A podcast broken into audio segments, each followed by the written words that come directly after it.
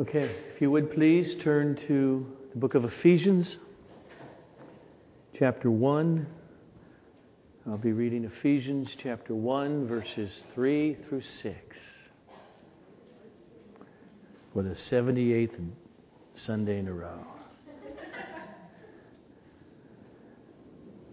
Blessed be the God and the Father of our Lord Jesus Christ, who has blessed us in Christ with every spiritual blessing in the heavenly places, even as He chose us in Him before the foundation of the world, that we should be holy and blameless before Him.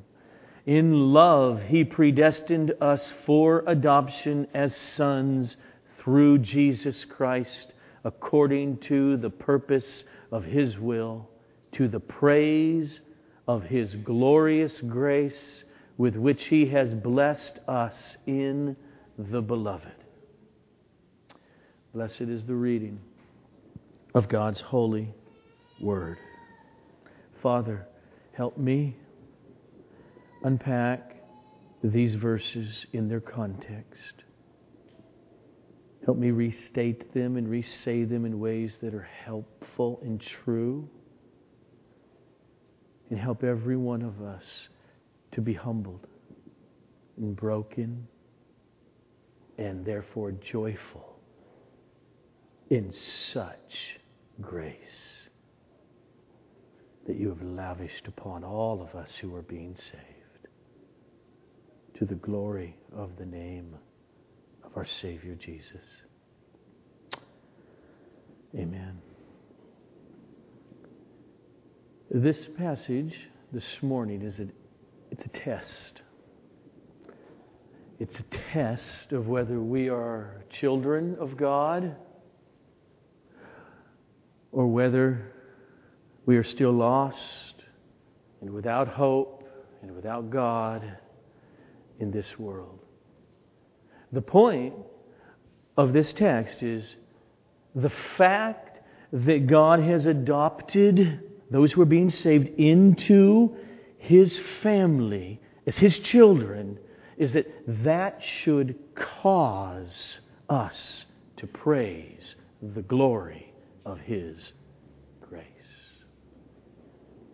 And so the question is Are you adopted?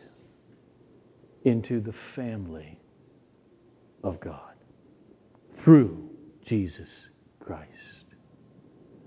Do you, in the midst of real life and pain and not pretend and fears and insecurities, is there something deep down within you that in various ways praises God for such an adoption? Picture yourself as a, a seven year old child in poverty stricken Haiti living in a dump site with other abandoned children. You have no hope. You have no future. Your life is going nowhere. You're alive, but it feels like th- there's no destiny laid before you that is good. And you lie down in the early evening and you daydream about being adopted by a loving mother and father from the United States with siblings. And you'd have clothes and you'd have a school to go to and you would have your own bed at night. And then the daydream stops and you're back to reality orphaned, hopeless, without a destiny that is to be lived for and to be excited about. Our sin nature, in which we're all born into, our own sinful idolatry and pride, arrogance and greed and lust and selfishness is the natural state that has made every one of us naturally orphans. Without hope and without God in the world. And if you're a believer, something happened. The adopting family of the Holy Trinity came along and made you part of that family forever. Without you doing anything in order to cause the Father, the Son, and the Spirit to adopt you. Without any worthiness or merit. That's what Paul's been saying in this passage in Ephesians 1. He chose us in order to adopt us. Look at it. Verse 5. He predestined us for adoption as sons through Jesus Christ. Now, in adoption, some are adopted into families at four months old. They don't have a memory of living in a dump site. All they know is that family, and they are part of that family. Others, though, have been adopted into families at age six, or nine, or 11, or 12, or 23. And they do have a past that they remember. They do have a story. And spiritually, it's the same. Some people come to Jesus at an early age. Being raised in church and in a Christian family. Not necessarily do kids do that, but some just do because God chose them early on and adopted them. And they don't have a past to look back on these horrific teenage years even when they're 22 or young adult years. They love Jesus, they're part of the family. Others, like me, remember living in the trash dump of depression and purposelessness and without any life destiny before me. Going nowhere fast. And then, bam, I was adopted and I was adopted for the greatest possible purpose imaginable. God created human beings in his own image. Therefore, human beings, unlike dogs or dolphins, are created for purpose. We are created with a drive for meaning and goals and purpose in our lives. And that's why when we grasp what Paul is saying here in this text this morning, it should cause those of us who are adopted to praise God all the more. In verse 5, Paul says, God predestined us. Meaning, before we were ever born, He secured a destiny for each and every one of us. And he did it through Jesus Christ. And therefore, this text tells us that thinking about that truth, thinking about what adoption into the family of God through Jesus Christ means, is hugely important to how we live, to how we feel gratitude and thankfulness to God's grace that adopted us, especially in the trials of life. So let's look at it. It's almost like a sandwich. At the beginning, Paul has a piece of bread, and then he's got the meat in the middle, and then the piece of bread at the end again.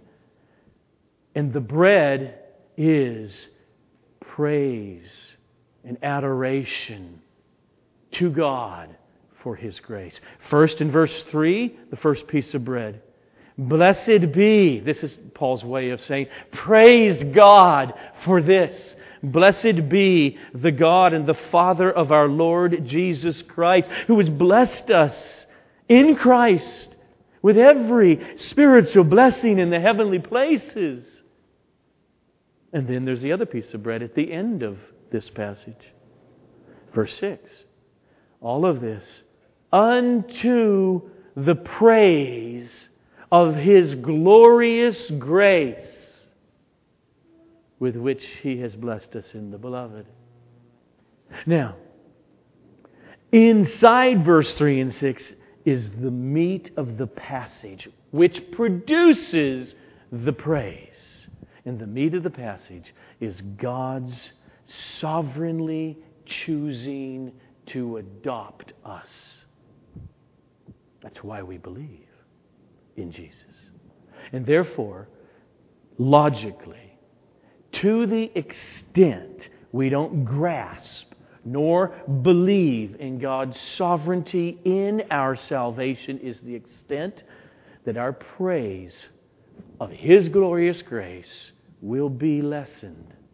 It will be diminished. And so, for the sake of our heart's adoration and worship and thankfulness, we have to let the reality of what we are destined for in this passage to get into our bloodstream. We need to focus on what is the goal, the end, the purpose that God chose us unto. Our destiny, according to Paul here, from before the creation of the world, it was to become what we were not children of God. I know the world talks about everyone's a child of God. Not in this way, we're not. We are made in the image of God, and everyone's made in the image of God. But in this way, we were not in God's family savingly. We were not His child adopted by Him, and then we were. And so remember, I spent five weeks in the series on divine election particularly coming out of verse 4. In verse 4, Paul focused on God's sovereign freedom in choosing us, even as He chose us in Him before the foundation of the world. Now, in verse 5, he focuses on the goal that He chose us for. He predestined us for adoption as sons through Jesus Christ according to the purpose of His will. When we talk about election, we're referring to God's choosing who He chooses. It's pointing to the freedom of God's sovereignty in choosing. Predestination here is God's predetermined plan that the chosen will become His children. So, in other words, in this text, Paul looks into the eyes of believers and he, he, he says, When God chose you, He had a purpose. And so he predestined that purpose to come about absolutely in your life. And that is this that you, a lost, godless, hell bound orphan in the dump site of sin, would become his adopted child. And you would inherit all that is His. God blessed us, Paul says, with every spiritual blessing. And one of those spiritual blessings in this text is predestining us to adoption as His children. And the Bible uses different analogies to describe our conversion experience that point to realities of what's happened. For instance, one of them is regeneration. Another word for that it would be new birth. As Jesus said, unless you are born again, you cannot see nor enter the kingdom. Peter says God the Father has caused us to be born again, which is referring to God's actual act in changing the human heart by infusing the Holy Spirit into the person, which causes them to see the truth and love the truth of the gospel and believe.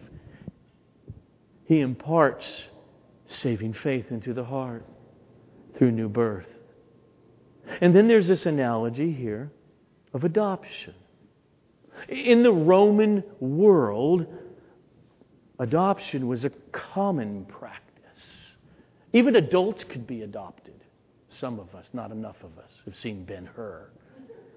And become an inheritor, and become a citizen by being adopted. Adoption refers to that person coming legally now into the family with all the rights and privileges and of inheritance. Paul uses this analogy again in Romans 8, verses 15 to 17, when he says,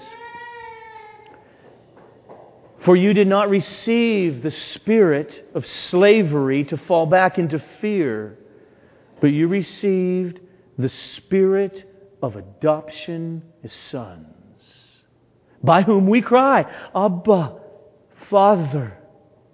And the Spirit Himself bears witness with our spirit that we are the children of God. And if children, then we are heirs. We are heirs of God, and we are joint heirs with Christ.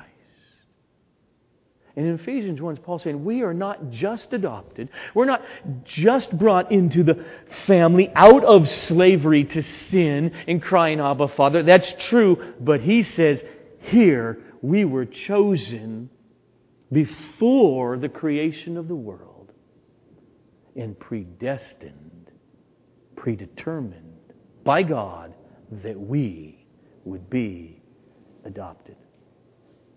And in the context now, Paul makes clear what this adoption into God's family produces.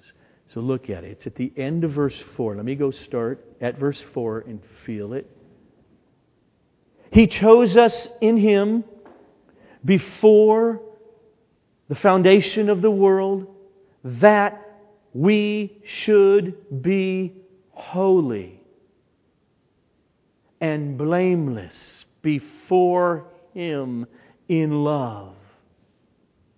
He predestined us for adoption as sons. So Paul just said, what being adopted into God's family means practically. That we would be holy. Or you can literally, without blemish in the second word, or blameless in love. That's what God's children are predestined to be. Now, if you look at your text, that little phrase, in love, grammatically it could go with what comes after, which would be read like your ESV reads. In love, God predestined us which would mean because of his love for us, he predestined us. Or, in love could go with what comes before grammatically, which I think it does. In other words, he chose us that we would be holy and blameless before Him in love. Meaning that holy and blameless working in us is manifested through our loving others. That's what I think it means. We are God's children through adoption, and thus we take on His attributes of holiness and blamelessness and loving others. and it will be perfect in the resurrection. And it will be genuine, and it will be real, though imperfect and riddled with sin now during this life. But it will be there. Like John said in 1 John 3:10. By this it is evident who are the children of God and who are the children of the devil. Whoever does not practice righteousness is not of God, nor is the one who does not love his brother. Or in 1 John 4 8, anyone who does not love does not know God because God is love. And so our destiny is to be God's children who are pursuing holiness and overflowing in love towards other persons. That's what he says. That's our destiny. But that's not our highest predestined purpose, according to verse 6. So the question is why does God predestine us to adoption? Producing holiness and blamelessness and our loving of others. Why does He do that? Verse 6 tells us. Unto the praise of His glorious grace with which He's blessed us in the beloved Jesus. That's why we are adopted, producing holiness and blamelessness and loving the brethren. See, this predestination that God determines is very personal.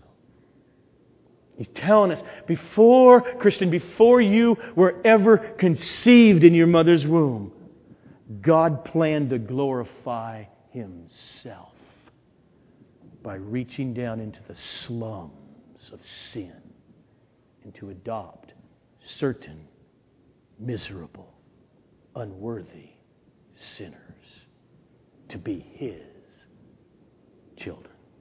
And He cleaned us up by adopting us into His family and clothing us with the righteousness of our Savior, Jesus Christ. And He is ongoingly, by the Spirit and the Word, working in us now the fruits of holiness uh, and loving others. And all of that is for the ultimate goal that we would praise God for it. That we would be wowed like that little child in the dump yard in Haiti who wakes up every day. I can't believe this is my destiny. Now, there's nothing better to live for. There's nothing better in existence. There is nothing better to live our mortal lives now than for the power of God's grace working in us, overflowing in love to others because of Christ, and towards the grace that is laid up before us in the resurrection. I say that because this is where Paul goes a couple paragraphs. If you just look at chapter 2 of Ephesians and 6 and 7, Paul writes, And he, here's the new birth, he raised us up with Christ and he seated us with him in the heavenly places, spiritually now, in Christ Jesus. Here's the purpose clause again. So that, why did you do it? So that in the coming ages, upon ages, upon ages, he might show the immeasurable riches of his grace in kindness toward us in Christ Jesus. For Paul, the idea that that would be true of any human being brought out of sin into Christ, washed clean, justified by faith, and it not produce praising the glory of God's grace in that, it's unimaginable to Paul.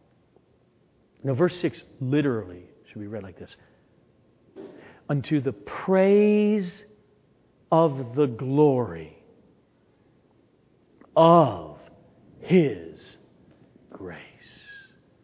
Now, now glory, this is the term that is in, in the Hebrew is it's weightiness, it's heaviness, and doxa in the Greek. It, it has to do with the radiating outward, that what? The, the weightiness and the essence of who God is, is is going outward into creation, His glory. What glory? Who He is, His attributes.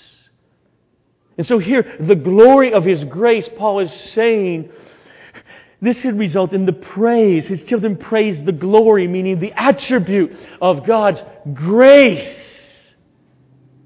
His unearned, undeserved favor and it's filled up with everything else from verses 3 to 6. And that means Paul is showing us that the grace of God's unconditional election and predestination unto the adoption of sons is to remain absolutely undiluted by our contributing the idea that any of our works or any of our faith was what got us adopted into the family. Election and predestination unto adoption is God's grace.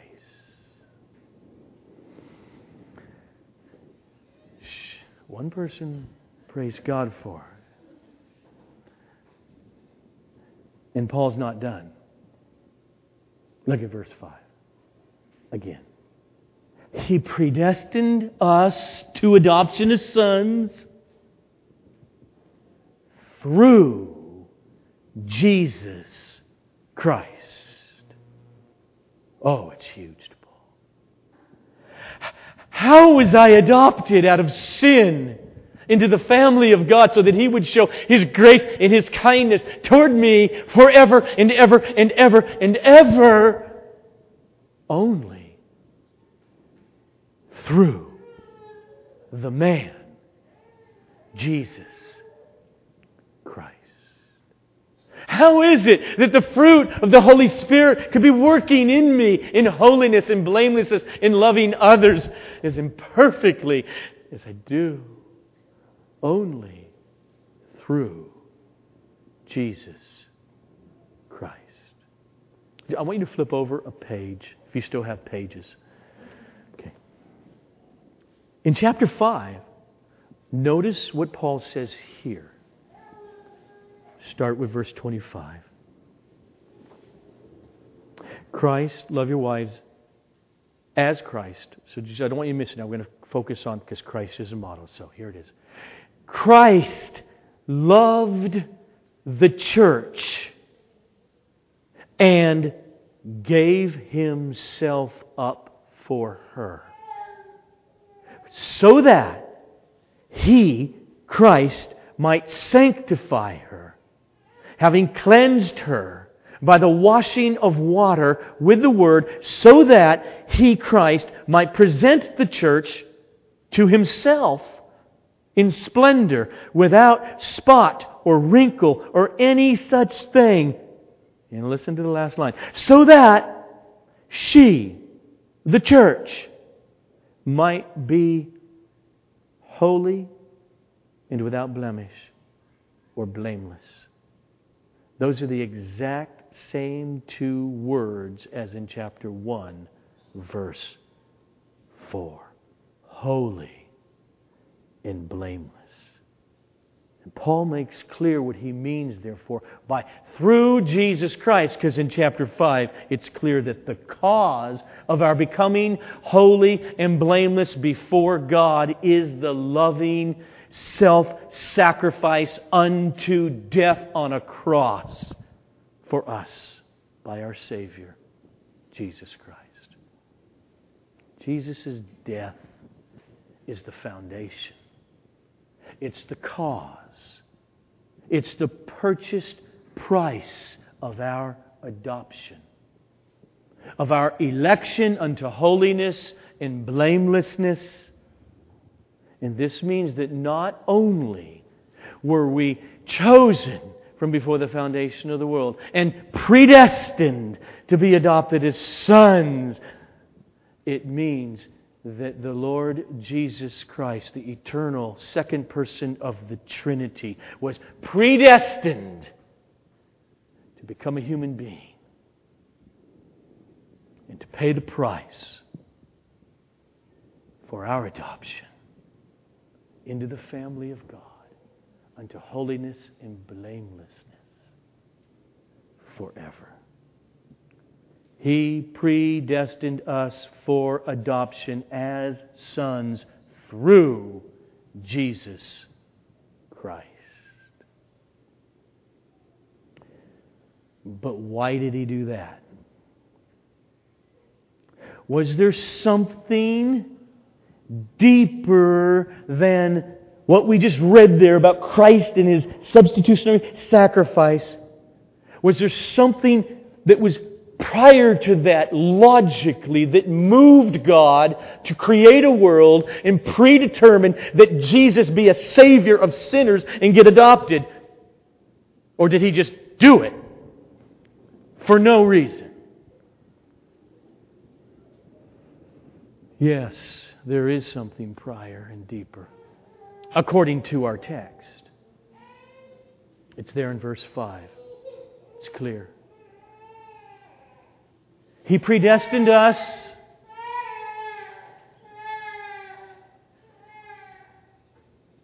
For adoption as sons through Jesus Christ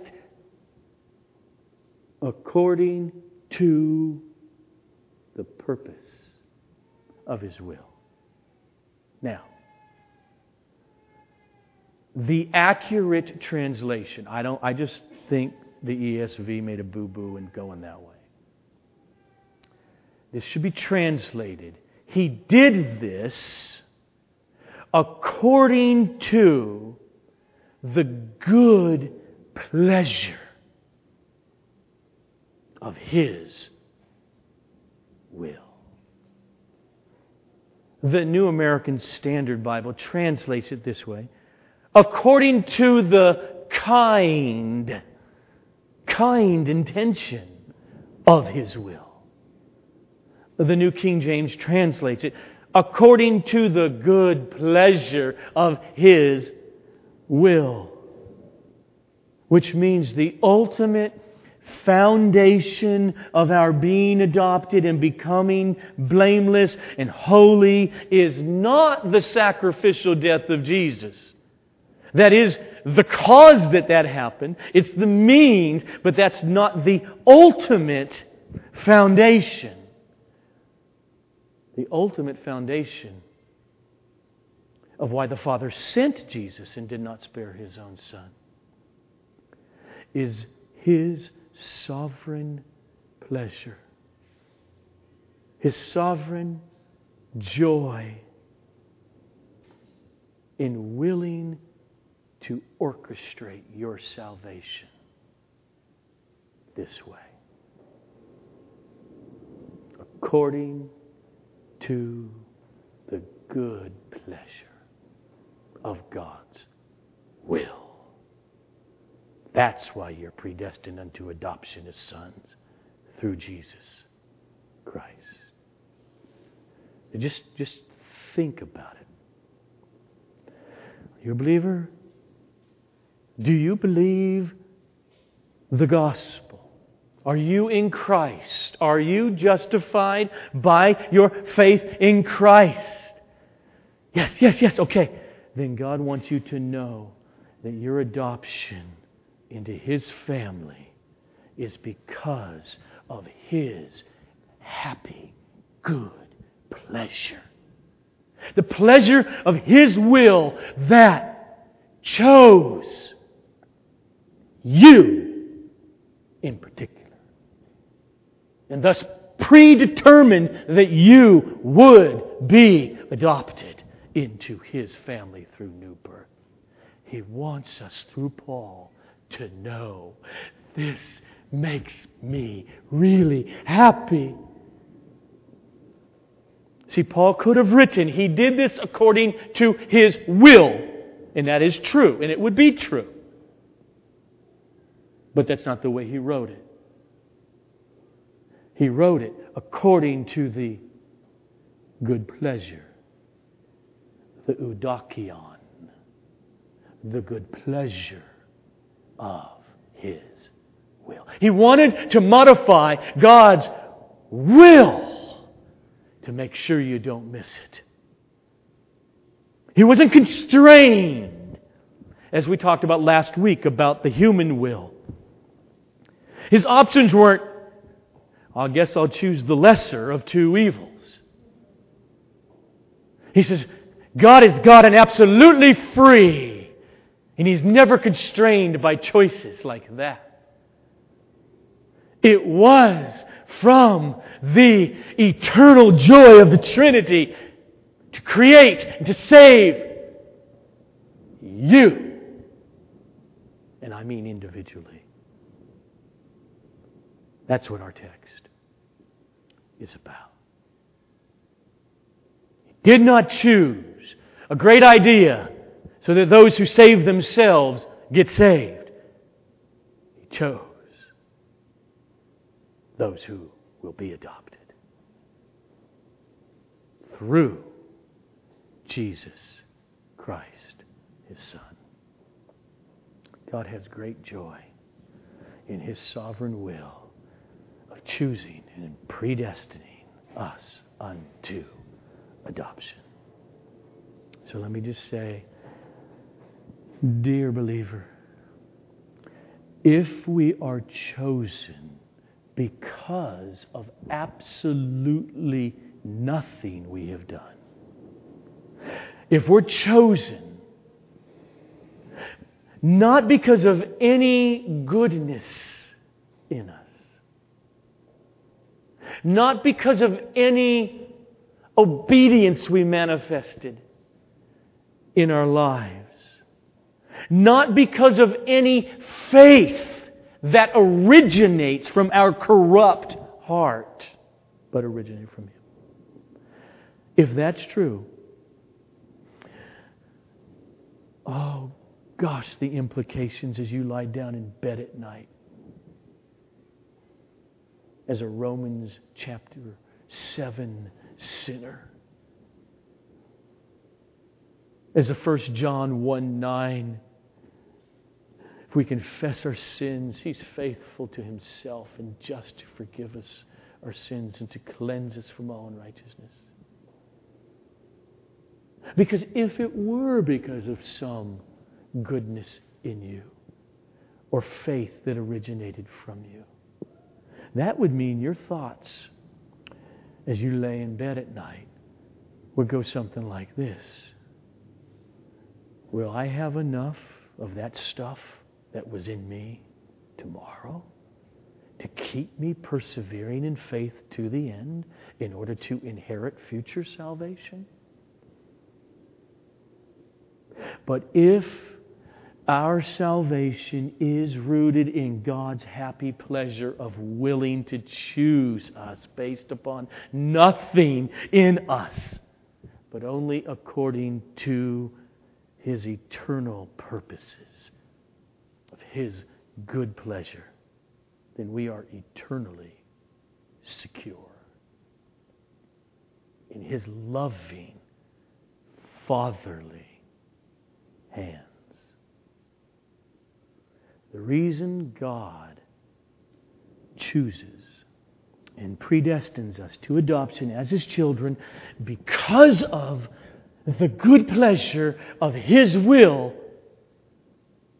The reason He does that is for an ultimate goal.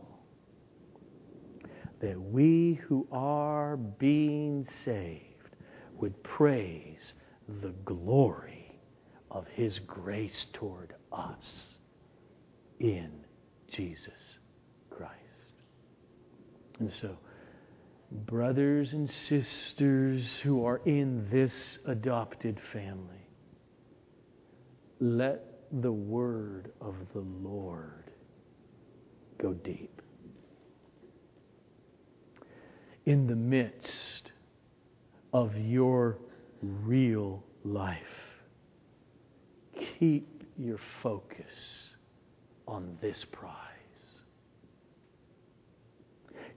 Keep your attention on the truth of God's salvation in your life. Now, your, His fellowship with you. Now, His word that is in your life that you're desperate for. Now to walk in the fruit of the Spirit,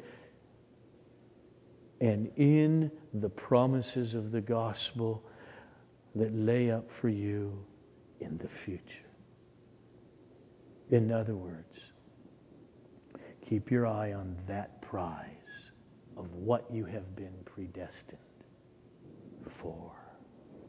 In the midst of ups and downs, grief, fear, sickness, tragedy, marital struggles, in the feeling of overwhelm in your college years, what will my future be? We are to know that the, the roots of every detail of your life were planted in the heart of God your Father happily. Happily, as Paul will go on in Ephesians 1, talk about in the counsel of his eternal will. You see, Christian, that's why there's fruit in your life. That's why it's there. Because of God's good pleasure. The good pleasure of His will to choose and to predestine you through Jesus Christ to become His child and to work holiness and blamelessness in you. That's why you're on that pathway of pursuing holiness against your still sinful dispositions that plague you. That's why it's a good sign that though you love the sin at that moment, you hate the sin that you did. That's why you're schizophrenic. It's a good sign. He has you more secure than the best possible, imaginable human father could ever secure his children. Which means your life, no matter what you feel about it, has purpose. It's filled with a destiny which was predetermined, predestined and the purpose of God in your destiny, no matter what you're going through now, or a week from now, or a year and two months from now, the purpose of God's destiny will redound to His glory and your ultimate eternal happiness in the ages to come. As Paul writes, He chose us in Him before the foundation of the world that we should be holy and blameless before Him in love. He predestined us for adoption as sons through Jesus Christ according to the good pleasure of His will to the praise of the glory of His grace. His grace which He has blessed us in the beloved Jesus. Oh, Holy Father, your ways are really good. And we know, as Paul will say later in Ephesians, there are things you have laid up for us that are absolutely impossible for us to get our minds around. Oh, may we trust you in these glorious promises. May your promises be like fire in us, your people, burning out sinful ways, causing joyful repentance. Because we rest everything upon your Son who lived in perfect human righteousness on our behalf, that his life before you would be imputed to us. And that his death would be because you imputed our sin to him and punished it fully.